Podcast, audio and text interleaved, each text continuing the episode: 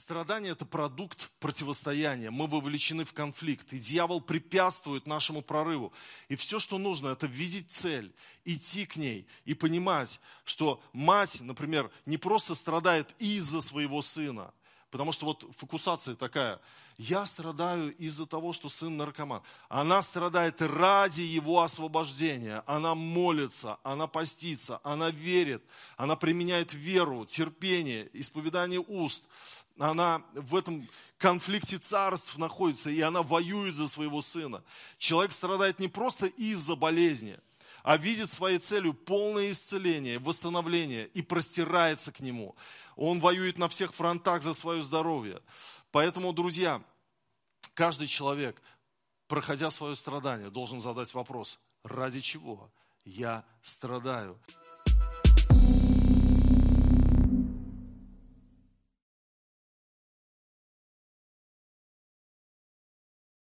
Друзья, я буду сегодня проповедовать на тему «Для чего ты страдаешь?». В 1992 году а, Билли Грэм приехал в Москву. Билли Грэм – это очень известный проповедник, который проповедовал президентам многих стран и проповедовал на стадионах, и очень многие сердца обратил к Господу. И вы знаете, а, впервые за много десятилетий благая весть а, прозвучала в нашей стране на большом стадионе, потому что Билли Грэм проповедовал в Олимпийском. И я побывал на этой евангелизации, мне было всего лишь 15 лет. Я был в Москве тогда, я приехал, и для меня это было таким ободрением увидеть столько верующих людей. Я в жизни никогда не видел огромный-огромный хор, состоящий из э, сотни людей. Все вот одинаково одеты, красивые и пели очень так восхитительно. Я приехал из маленького провинциального города, из небольшой церквушки и увидел столько верующих людей. Это для меня было, конечно, очень сильным ободрением. Потому что в Олимпийском в течение трех дней услышали проповедь о Христе 155 тысяч человек, потому что они еще трансляцию вели, потому что многие не поместились в Олимпийский, и э, на мониторах за пределами самого вот э, этого стадиона э, люди могли слушать Слово Божье. И вы знаете, я помню цветной флаер, такой цветной флаер, и там было написано, почему, почему, почему, почему, почему, почему, много вопросов, почему. И э, почему ты живешь? Почему, э, значит, если Бог добрый, то люди страдают в этом мире? Почему, э, значит, э, Христос пришел на эту землю? То есть много-много вопросов, почему? И э, там какие-то короткие ответы были в, этом флайере и приглашение на евангелизацию. И вы знаете, вопрос, почему он очень хорош – для людей, которые собираются услышать о Христе или еще не пришли ко Христу, потому что для них это вопрос жизни и смерти, вопрос, который э, они задают, и они должны получить ответ на него во Христе. Но мы, как христиане, когда испытываем страдания, не должны задавать вопрос «почему?». Вернее, мы не должны быть сфокусированы на этом вопросе – Дело в том, что страдания, которые мы переживаем, а мы как христиане проходим стадии различного страдания, мы должны увидеть свою миссию, страдая. Поэтому нам нужно задавать вопрос, для чего я страдаю. И когда речь идет о страданиях, то Иисус переводит наш взгляд с вопроса «почему?» на вопрос «для чего?». Зачем он это делает? Чтобы сориентировать нас на решение проблемы. И в качестве библейского примера я хотел бы с вами рассмотреть сегодня историю о слепорожденном, которого Иисус исцелил. Эта история находится в Евангелии от Иоанна в 9 главе, и мы прочитаем с вами с первого стиха. «И, проходя, увидел человека, слепого от рождения. Ученики его спросили у него, «Рави, кто согрешил, он или родители его, что родился слепым?» Иисус отвечал, не согрешил ни он, ни родители его, но это для того, чтобы на нем явились дела Божьи. Мне должно делать дела пославшего меня, доколе есть день. Приходит ночь, когда никто не может делать. Доколе я в мире, я свет миру. Сказав это, он плюнул на землю, сделал брение из плюновения и помазал брением глаза слепому и сказал ему, пойди умойся в купальне Силаам, что значит посланный. Он пошел и умылся и пришел зрячим. Тут соседи, видевшие прежде, что он был слеп, говорили, не тот ли это, который сидел и просил милостыни? Иные говорили, это он, а иные, похож на него. Он же говорил, это я. Тогда спрашивали у него, как открылись у тебя глаза? Он сказал в ответ, человек, называемый Иисус, сделал брение, помазал глаза мои и сказал мне, пойди на купальню Силам и умойся. Я пошел, умылся и прозрел. Итак, когда речь идет о страданиях, Иисус переводит наш взгляд с вопроса «почему?», «почему я страдаю?», на вопрос «для чего?», чтобы сориентировать нас на решение проблемы. Обратите внимание, ученики его спросили у него, «Рави, кто согрешил, он или родители его, что родился слепым?» Иисус отвечал, «Не согрешил ни он, ни родители его, но это для того, чтобы на нем явились дела Божьи». Источником страдания, конечно же, не является Бог. Он ни, ни в коем случае, ни в коем случае не является источником какого-то зла или страдания. Он хочет злое в твоей жизни превратить в доброе. И помните, как Иосиф, которого предали братья, который оказался в чужой стране, прошел через горнило испытаний. Он потом в 50 главе Бытие, в 20 стихе говорит, вот вы, умыш... вы умышляли против меня зло, он говорит братьям своим, но Бог обратил это в добро, чтобы сделать то, что теперь есть, сохранить жизнь великому числу людей. Вдруг Иосиф осмыслил свои страдания, для чего они были нужны. Он а, смог из-за этого простить своих братьев. Он смог преодолеть душевную какую-то агонию страданий, потому что он увидел смысл в том, что он проходит. И многие люди, у которых случается проблема со здоровьем или с чем-то другим, они закапываются в причинах, они начинают искать, почему. И, и знаете, вдруг они начинают верить в фатальность своей скорби, что я обречен, я получил черную метку от судьбы, и теперь я вот э, погибну, я сгину с этой земли, я умру и так далее. Но но Христос по-другому смотрит на страдания. Он хочет переключить нас, чтобы мы перестали заниматься вот этим психоанализом бесконечным, и чтобы мы вдруг увидели цель, миссию в своих страданиях. И поэтому у меня сегодня вопрос, вопрос к вам. Для чего ты страдаешь, проходя свое трудное время? Для чего ты страдаешь? Думали ли вы таким образом? А, и Иисус отвечает нам в этом месте Писания, которое мы с вами сегодня читали про слепорожденного. Он говорит, что это для того, чтобы явились на нем дела Божьи. Поэтому мы страдаем, чтобы на нас явились дела Божьи. Итак, я страдаю для того, чтобы произошло первое дело Божье. Через веру получить решение своего вопроса. Посмотрите на 6-7 стихи. Сказав это, он плюнул на землю, сделал брение из плюновения и помазал брением глаза слепому и сказал ему, пойди умойся в купальне Силаам, что значит посланный. Он пошел и умылся и пришел зрячим. А, внимание, вопрос. Зачем Иисус послал слепорожденного в купальню Силаам? Зачем он вообще вот все это сделал? Э, сделал вот эту грязь из плюновения, помазал глаза слепого и отправил его, э, чтобы он пошел в купальню Силам.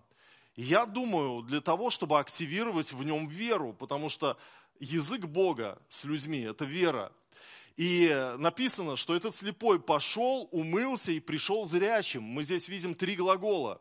Он пошел, умылся и обратно пришел уже ну, зрячим.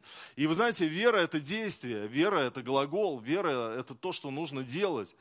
И что значило вообще для слепого пойти в купальню, силам? Я, вы знаете, ночью иногда хочу без света пройти в свою комнату, я обязательно ногой вот об угол, вот, а, или там ищу что-то взять, и обязательно что-то упадет. Это какая-то целая проблема. Не видеть, огромная проблема. А для слепого, вот ему еще намазали грязью глаза. Вы представьте себе человека, который идет куда-то, а у него грязь вот на глазах. И он идет, и кто-то может спросить, а что у тебя с глазами, что у тебя на глазах? Он говорит, да Иисус плюнул и, и грязью мне намазал глаза. Да ты что, над тобой издеваются тут. И, а вот он идет, ему надо дойти, ему надо вот умыть глаза свои. А для этого что нужно? Ну, ну, нужно верить, что это все вообще имеет какой-то смысл, имеет какое-то значение. И вы знаете, когда у меня были панические атаки, я понял, что э, проблема в чем? Что когда у человека панические атаки, то панические атаки забирают у человека территорию. Он вдруг боится даже выйти на улицу, потому что боится, что при людях у него начнется паническая атака. И он сидит дома, в четырех стенах. И я понял, что нет, нет, нужно идти, нужно двигаться. И, и это то, что я сегодня говорю людям, страдающим паническими атаками. Нужно выходить, нужно идти, нужно не бояться. Даже в то место, где у тебя была, случилась паническая атака, особенно туда не хотят идти эти люди. А, нужно все равно идти и побеждать этот страх, приучать свой мозг, что ничего в этом страшного нет. Я помню, продолжал бегать, потому что я уже много лет бегаю, больше там, 13 лет. И когда были панические атаки, вот этот период, а, я бежал и ну, приходила мысль, а вдруг у тебя сейчас случится? И у меня случалась паническая атака, когда я смотрел на спортивные часы, и у меня пульс там, там от 100 до 180 за за две секунды просто э, взлетал. И я думал, все, у меня сейчас сердце остановится. И, и потом переходил на шаг и шел к машине и думал, я вот сейчас упаду, я сейчас упаду, у меня дыхания не хватает, у меня кислорода. Я вдыхаю, а кислорода там в этом дыхании нет. Но я все равно шел, я понимал, что нельзя, нельзя сдавать свой плацдарм, нельзя сдавать свои позиции.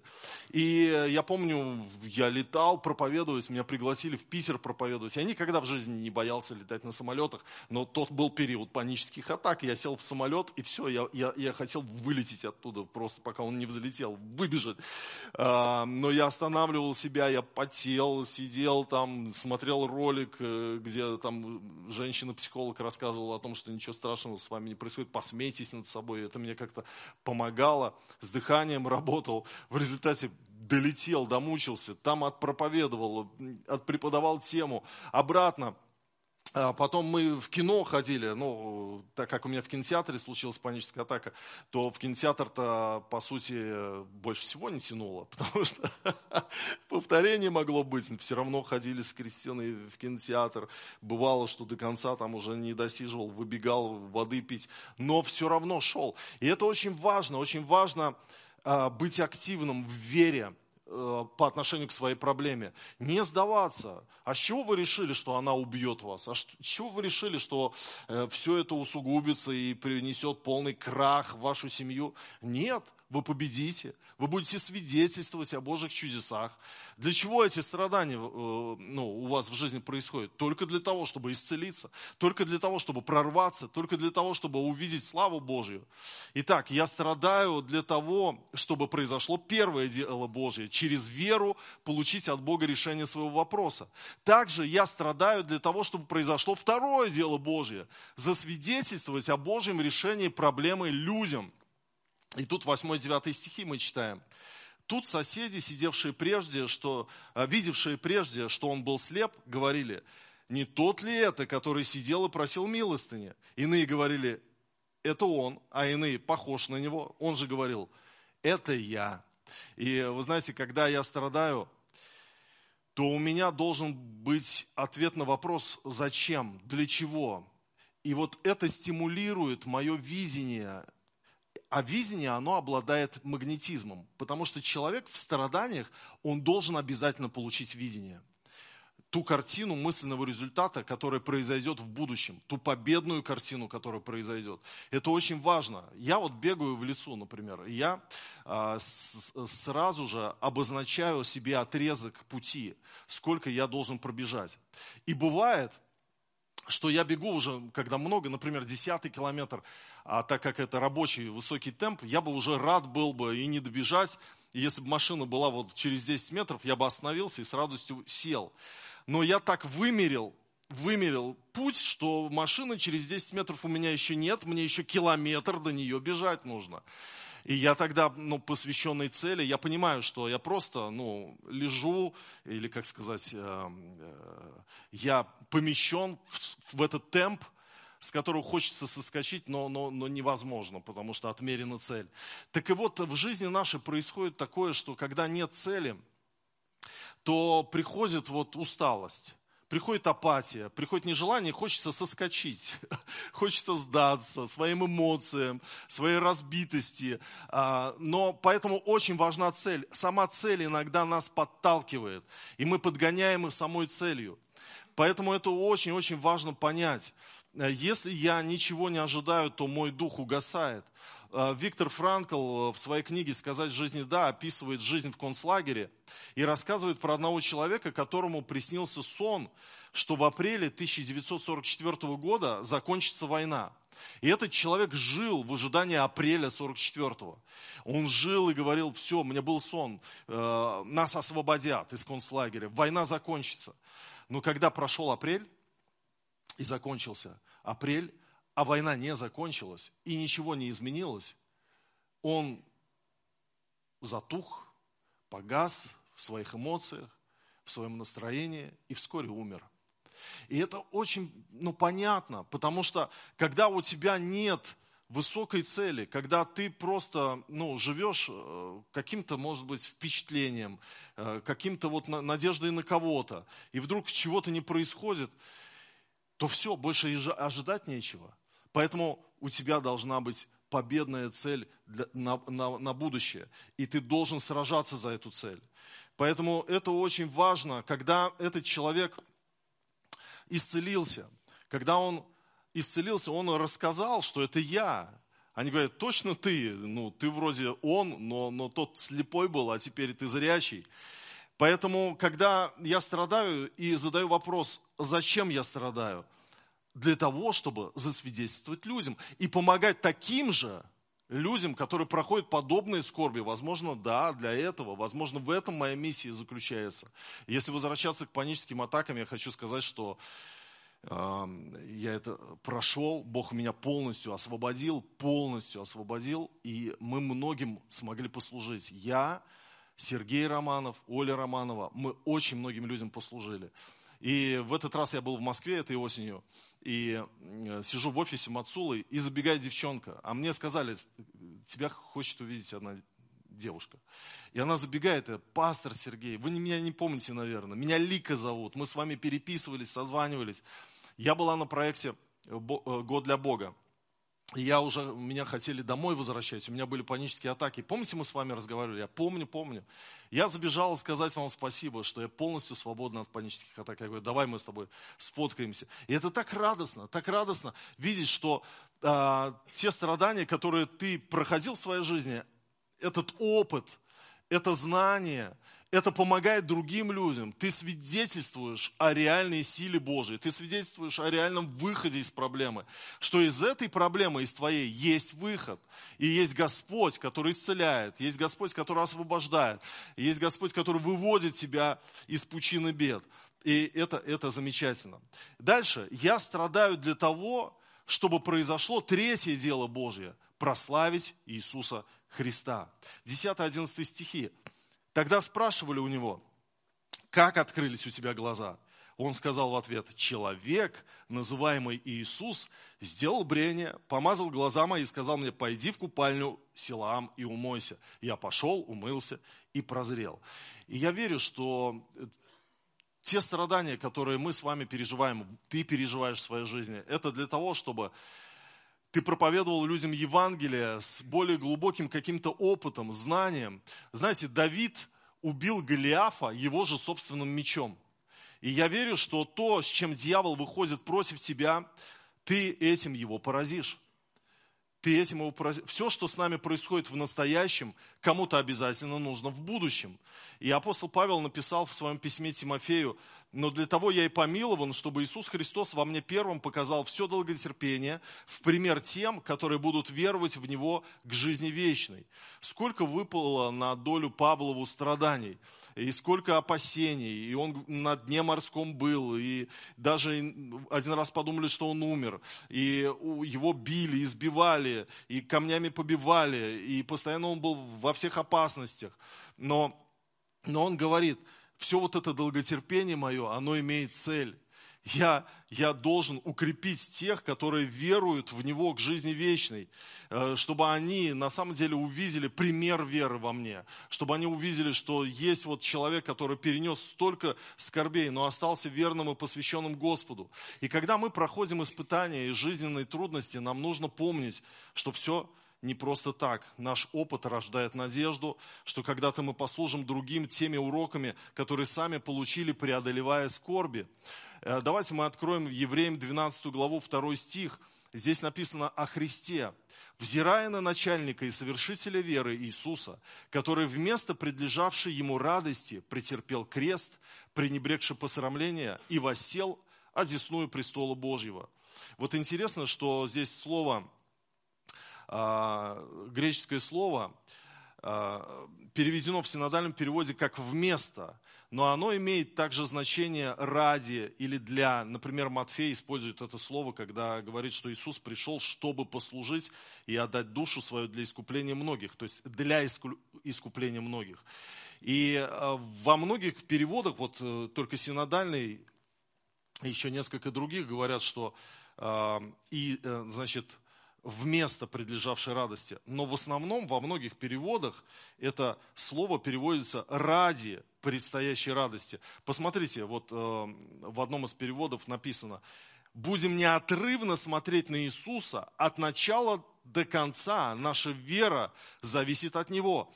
Он ради предстоящей радости претерпел смерть на кресте, пренебрегший позор, и сейчас сидит по правую сторону от Божьего престола. У любого страдания есть цель. Иисус претерпел крестную казнь ради предстоящей радости, потому что Он видел, тебя видел, спасенного. Он видел тысячи и миллионы душ, спасенных от погибели. И поэтому сегодня мы должны задать также вопрос к своему страданию. А ради чего я страдаю? Ради чего страдает мать, у которой сын наркоман? Ради чего она страдает? Зачем страдания от безденежья? Зачем я страдаю от одиночества? А, для чего я страдаю от этой болезни? Страдание – это продукт противостояния. Мы вовлечены в конфликт, и дьявол препятствует нашему прорыву.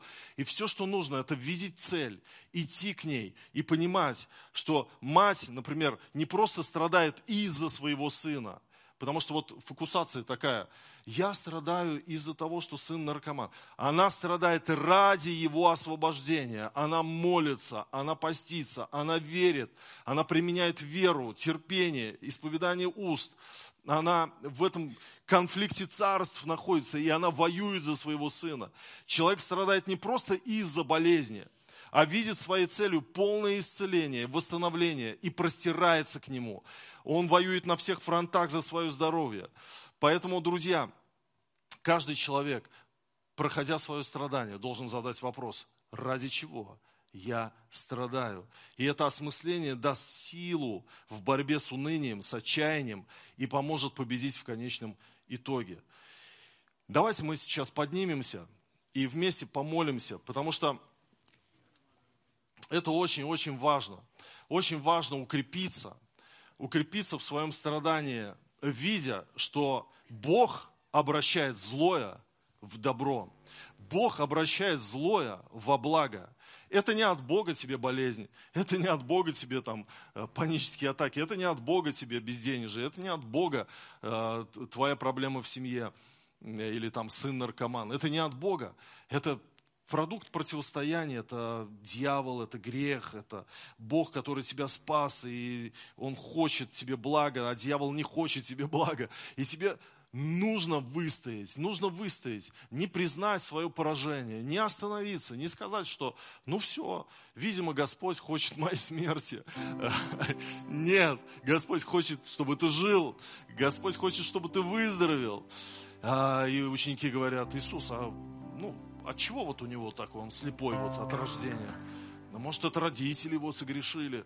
Вы знаете, Христос говорит, послушайте, не из-за этого, это для. Это не из-за, это для. И сегодня, когда Иисус смотрит на тебя, и ты говоришь, почему, Господь, я прохожу все это, за что мне все? Он говорит, это для того, чтобы на тебе явились дела Божьи. Аминь. Аминь. Аллилуйя. Господь, мы благодарим Тебя, мы славим Тебя. Ты Бог наш, Ты скала наша, Ты упование наше, Господь.